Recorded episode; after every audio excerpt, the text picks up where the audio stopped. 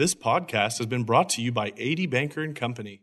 They have been helping those new to the industry to pass their insurance licensing exam since 1979. Find out more about how they can help you license your producers and staff at adbanker.com. Joseph Brady is the executive director of the NASAA, which stands for North American Securities Administrators Association. The NASAA is the Association of State, Provincial, and Territorial Securities Regulators in the United States, Canada, and Mexico. NASAA and its members are committed to protecting investors from fraud and abuse in the securities transactions, and their activities focus on licensing, enforcement, and investor education. As executive director, Mr. Brady is responsible for oversight of its centuries old mission of investor protection across North America. Mr. Brady's responsibilities have included supporting its representative on the Financial Stability Oversight Council and various committees, including the Broker Dealer and Investment Advisor Section Committees and the CRD IARD steering committees. He has led several initiatives to implement provisions of the Dodd Frank Wall Street Reform and Consumer Protection Act affecting the regulation of investment markets and advisors. Prior to joining NASAA, Mr. Brady served as Chief Counsel of the Securities Division of the Mississippi Secretary of State. In this role, he managed enforcement cases brought by the division and represented the Secretary of State in matters before state courts and administrative tribunals. Mr. Brady is admitted to the bars of Mississippi and the District of Columbia and is a graduate of the Mississippi College School of Law and the University of Southern Mississippi. Please welcome to our program Joseph Brady. Good morning, uh, Joey. How are you doing today? Doing well, Dennis. Say, it's great to uh, have uh, you on our program. Uh, uh, the uh, how long have you been the executive director there at NASAA? Um, so I have been executive director at uh, the North American Securities Administrators Association, or NASA for short, um, since May of 2015. Um, we do use the acronym NASA. We've been around since 1919, so we had it. We had it first, even though um, I understand that there might be some confusion when people hear hear the term NASA. But what we're talking about here is the uh, membership association for the uh, agencies in the states that are responsible for enforcing their uh, state uh, securities laws. Our membership also includes the uh, provincial regulators and territorial regulators in Canada, as well as the uh, securities regulator in Mexico. Yeah, does every state have a securities regulator? Yes, they absolutely do. Every state, uh, the U.S. Virgin Islands, um, and District of Columbia and Puerto Rico as well. And what's the primary, uh, just for our listeners' benefit, to, to, identify the difference between a state securities regulator and, for example, FINRA, which is more of your federal uh, regulatory, self-regulatory body? What's the uh, is that a dual role or a, in a parallel path, or how does that, how does your interaction there? Sure. So um, state securities laws, which are sometimes referred to as blue sky laws, were uh, first developed in 1911 in the state of Kansas, actually. Um, so state securities laws have been around about two decades longer than the first federal securities law, which was enacted in 1933, uh, which uh, created the Securities and Exchange Commission. FINRA is a self-regulatory organization. It is uh, not governmental. It is a membership uh, organization, uh, and its members consist of the broker dealer firms um, that uh, buy and sell securities for their accounts and the accounts of others. So, does each state regulator uh, get together uh, with you uh, several times a year to go over model regulations and share best practices and share stories on bad guys and bad practices that have been found happening out there in the country? Um, so our members meet twice a year, um, once in DC and once in a location that our members select. Um, that's the our business meetings, our membership meetings. But um, our members are constantly interacting and engaging with one another, and also with uh, the staff here. Uh, we call the corporate office staff here at NASAA.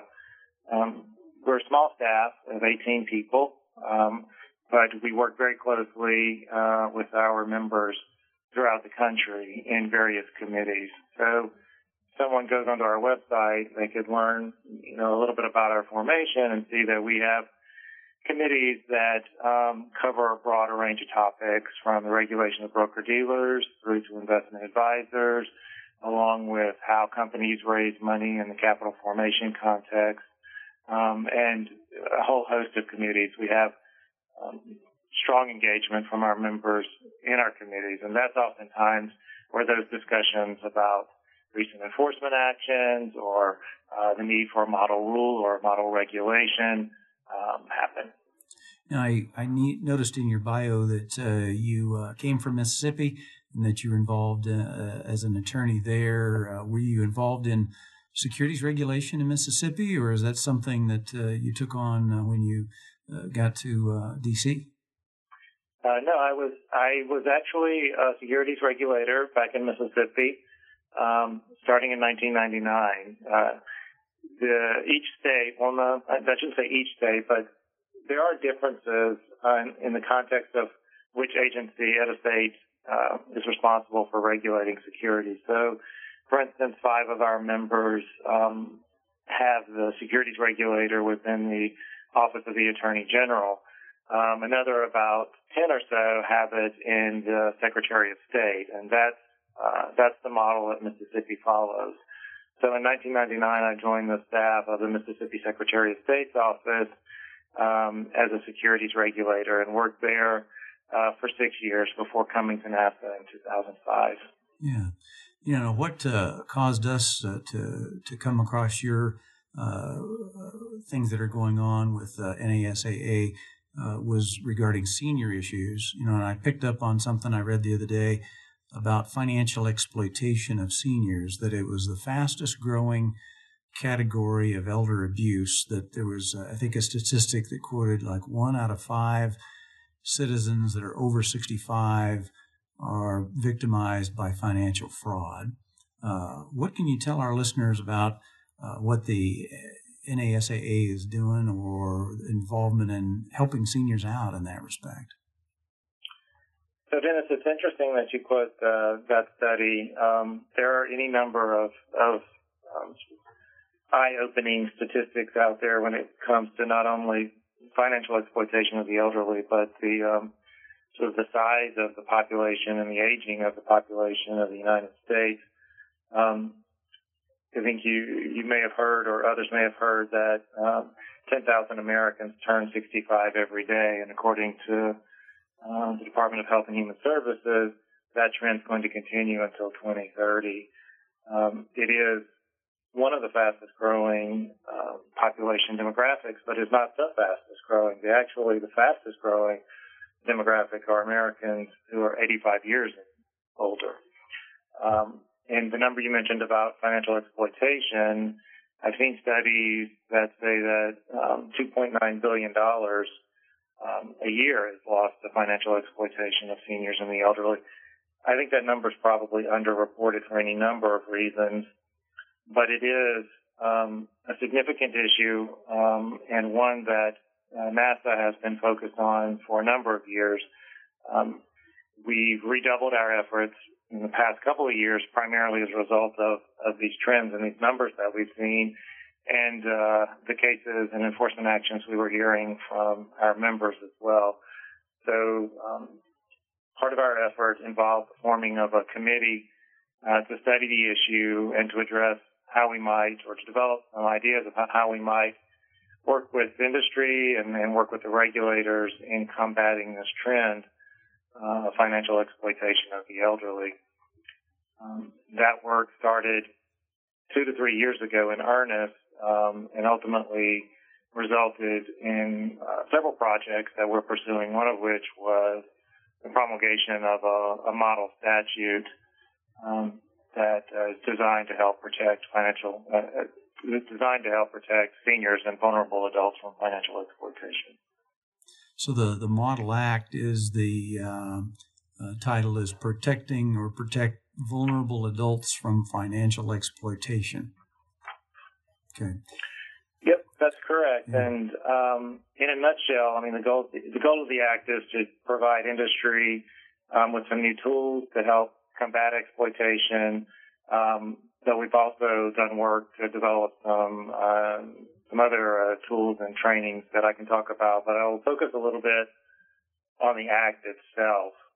Um, so it sort of loosely embodies, embodies the concept of, of what's called a report and hold uh, approach, which means that uh, when a financial services professional um, has a belief that exploitation is occurring, the statute mandates reporting um, of that exploitation to uh, state APS office or its equivalent, Adult Protective Services, um, as well as the state securities regulator. But it also gives the firm the opportunity to put a hold in place on the disbursement of any funds. Um, the Model Act would put a hold, or rather, the Model Act would allow the firm to put a temporary hold of 15 business days um, while they're conducting an investigation. Uh, that 15 business day hold can be extended for up to 10 business days um, with the approval of a state securities regulator, law enforcement, or state APS um, office. Um, all of it designed again to um, try to prevent uh, the money from going out the door. In, in, our members' experience, once the money has left the institution, um, it becomes very, very difficult to recover. Uh, the statute also um, encompasses an idea that there should be a third party, a trusted third party contact as designated by the client so that the firm has another person to reach out to if they have concerns or questions about a transaction um, or disbursement. And the idea there is that, as embodied by the statute, the client is the person who, the client is the individual who determines which person a firm can contact. So we try to respect the independence and self-determination of the client by saying to the, to the firm in the context of the statute, you can reach out and notify a third party about your concerns with the client or with the disbursement but that person that you contact has to be the person that was designated by your client. Now, let me ask you a question about that. So, what you're saying is the the citizen, elderly person who maybe uh, potentially could be being defrauded has the right to choose a third party. Does it have to be a family member or a legal counsel, or uh, is that the person who has the authority to choose the third party, the client themselves? Yep. So, um, good question. It could be any of the above. Um, yeah, I think that you know it, it's uh, it's probably a best practice for uh, financial professionals to have a conversation with their clients early on in the relationship to say, you know, if for instance, you know, I might need to reach out and, and talk to someone about concerns I have about a transaction in your account, or if for some reason you might wind up incapacitated, is there a third person that I could I could uh, talk to. Now I know, you know, in the course of our conversation, I'm making it sound a lot easier than I'm sure it actually is, but it's an important conversation to have with the client. And the client can say, you know, absolutely, uh, there is a third party, a third party, third party you can contact, and here's their information. Um, and it could be a family member, it could be, you know, um, a pastor, could be a, a lawyer, um, you know, could be a longtime neighbor um, my understanding and talking to our members who are out there, you know, having these discussions with financial professionals and with the uh, investors themselves is oftentimes it is not a family member. Um, it is someone outside of the family that they designate. Yeah, yeah. What's some of the other provision, key things here of this Model Act? So to incentivize uh, the reporting of the um, of the suspected financial exploitation and to take the steps necessary to try to prevent the losses, the Act actually provides immunity from civil and administrative liability uh, to the firms and the individuals who, in good faith and in compliance with the Act, take these steps, notify that trusted third party contact, put the hold on the account, uh, you know, engage with the regulators.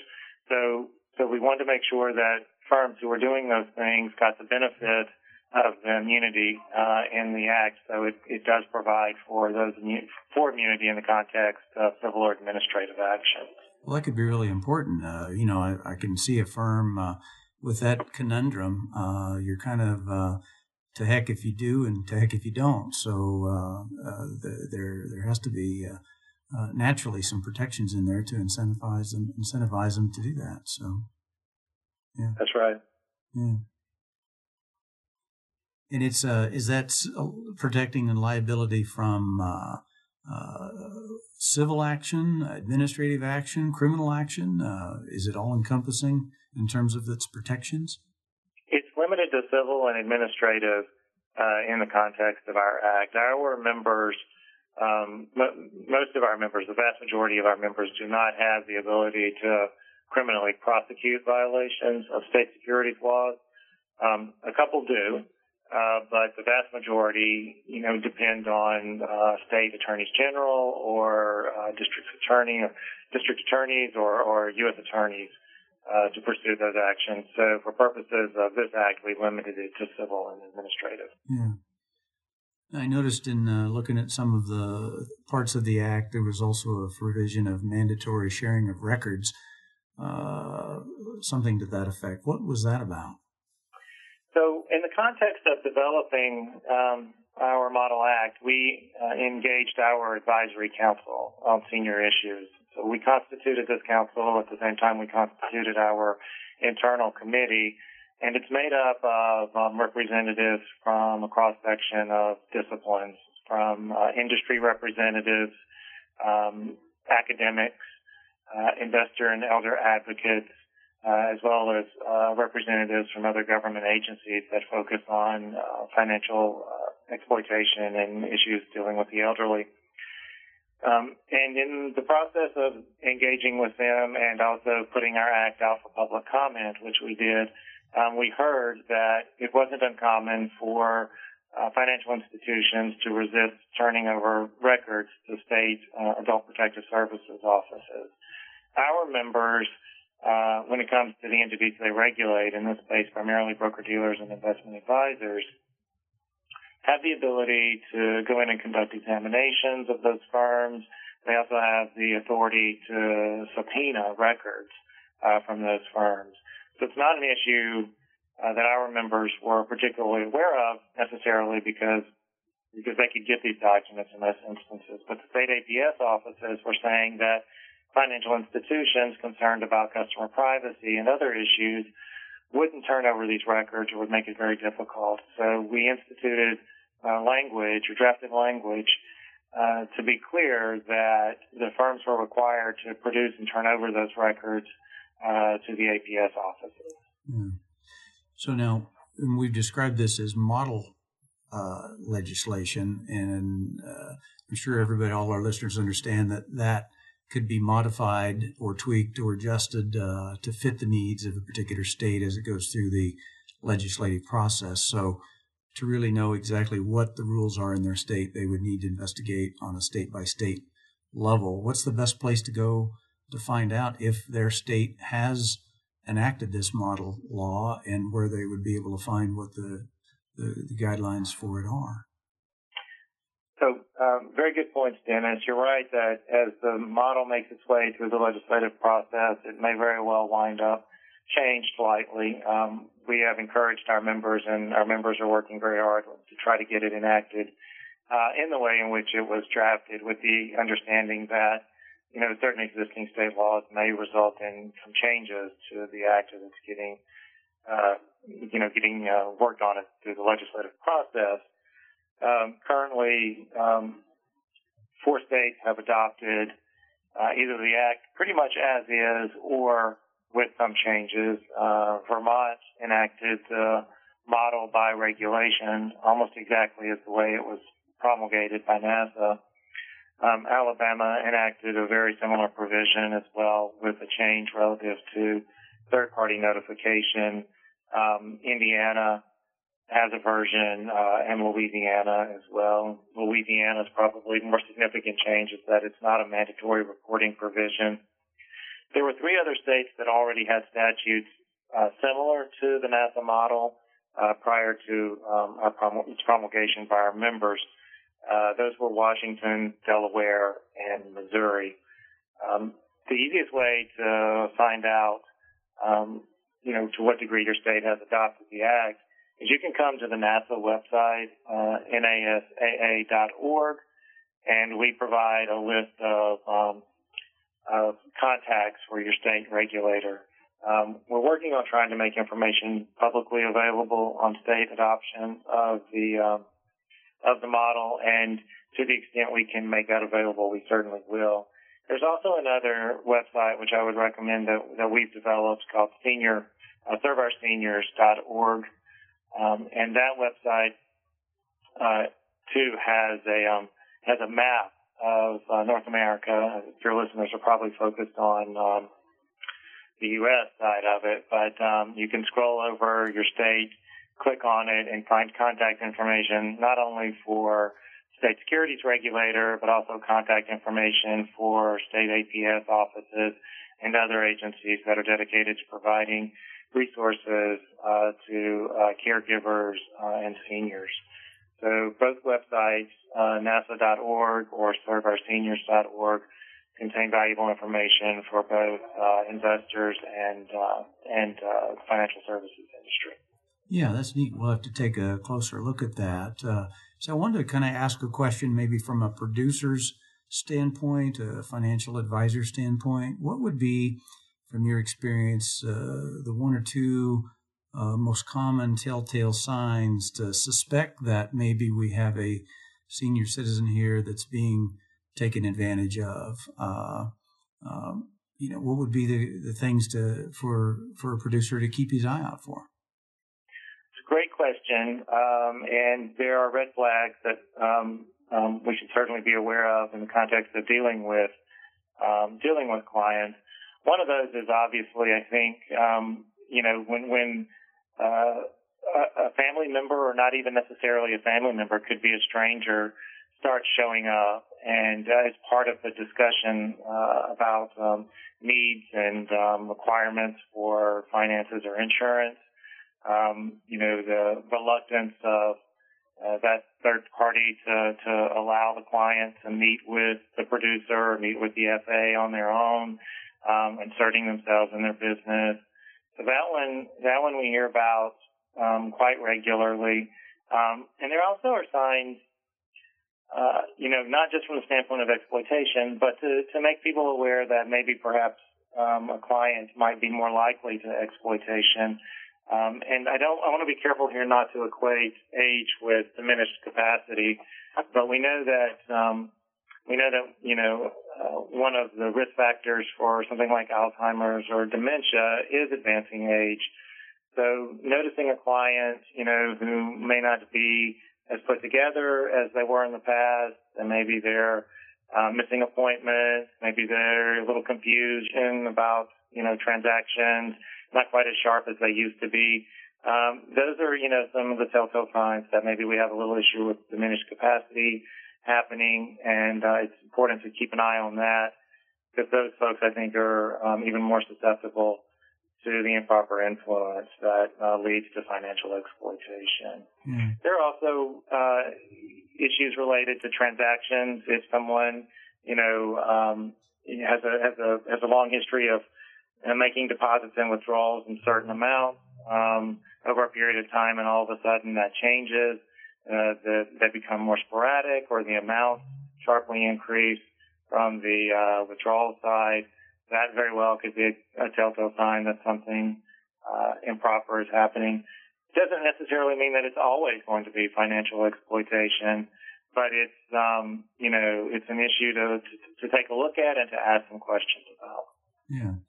Yeah. Now, financial exploitation. I know we all understand that to mean that somebody's trying to steal something. Somebody's trying to get access or hands or control over money or an asset that they're not entitled to.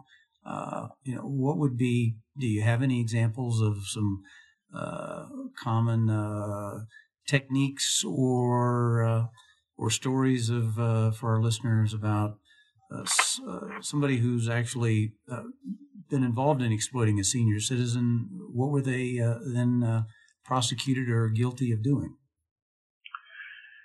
So that's very much a question um, that depends on what you know how how the state law criminalizes that activity. Um, our you know our members have reported everything from the proverbial you know Nigerian prince scam, which you know folks have unfortunately fallen for, to um, cases involving um, you know prepaid cards where um, where, where a person is instructed to go um, buy some uh, prepaid cards and come back and read the numbers um, so that you know the individual on the other line can can um, take the money and it's not traceable.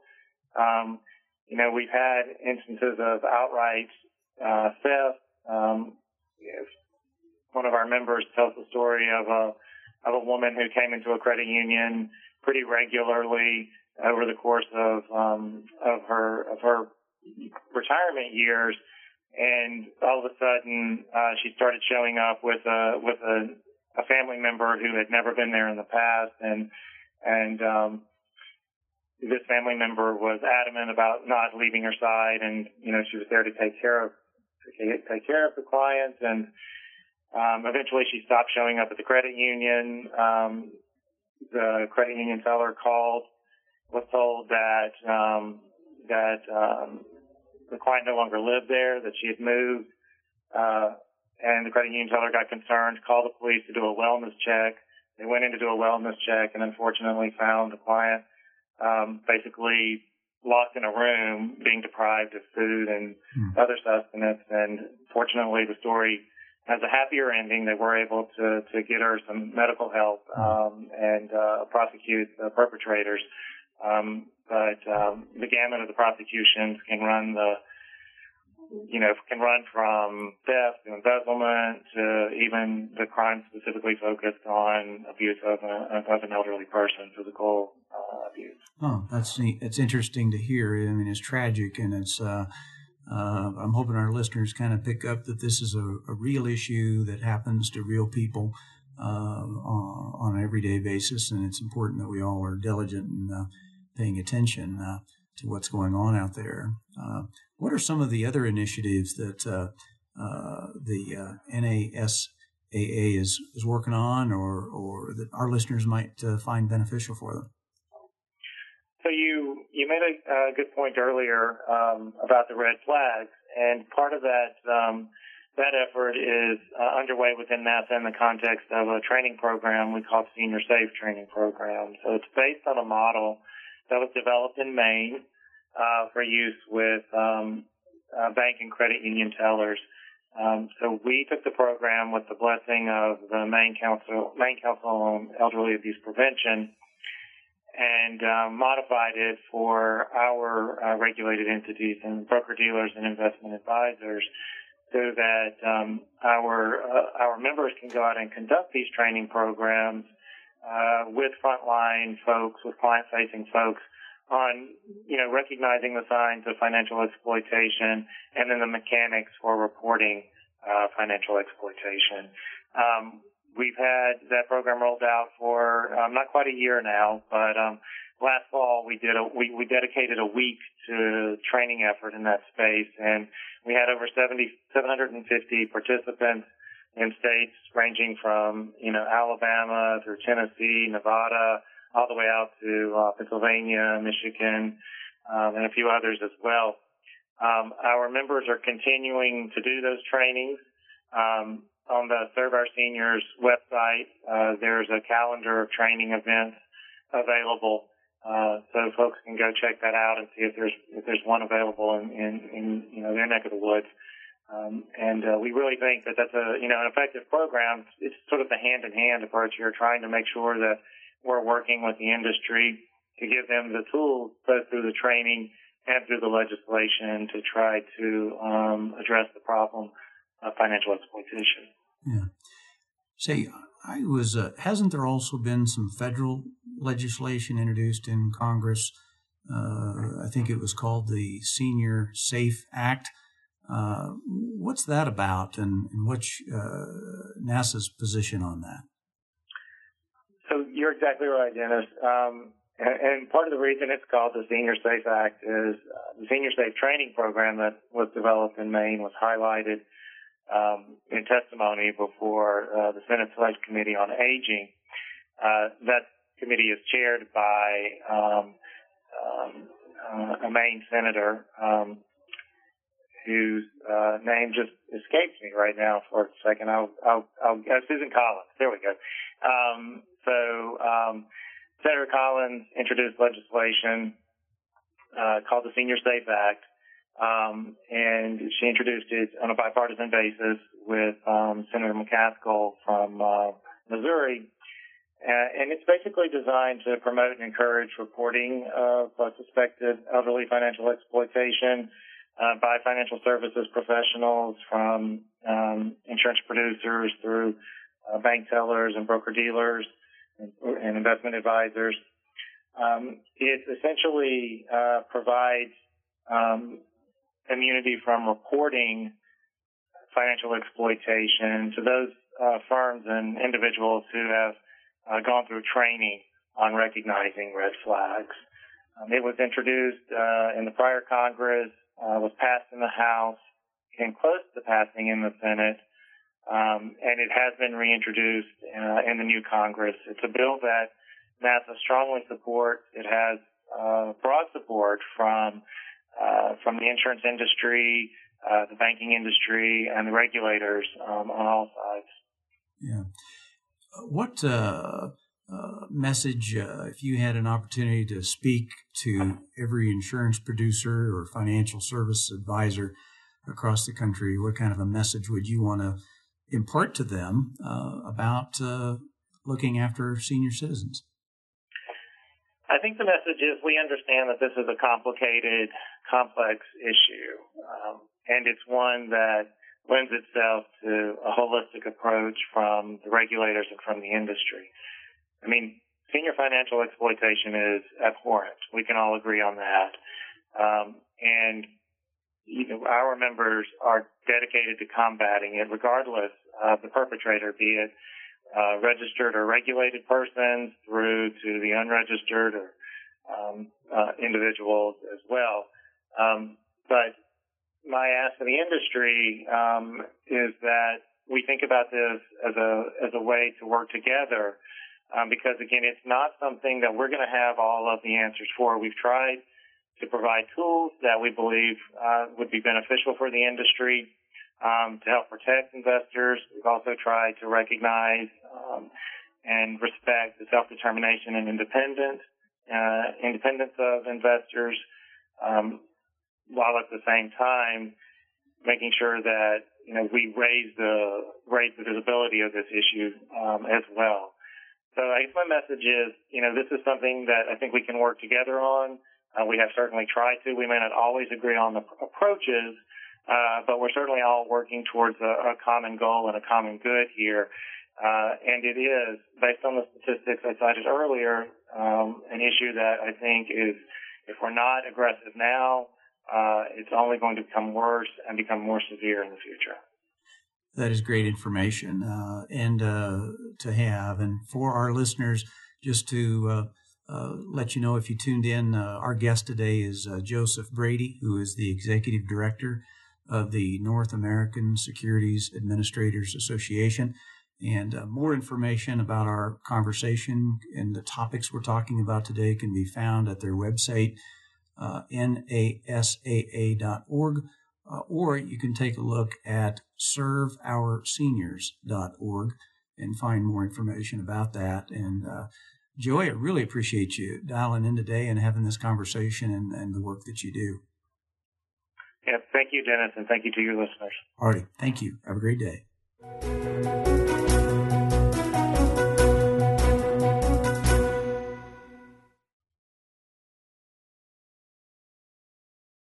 Oh, hi, you're still here.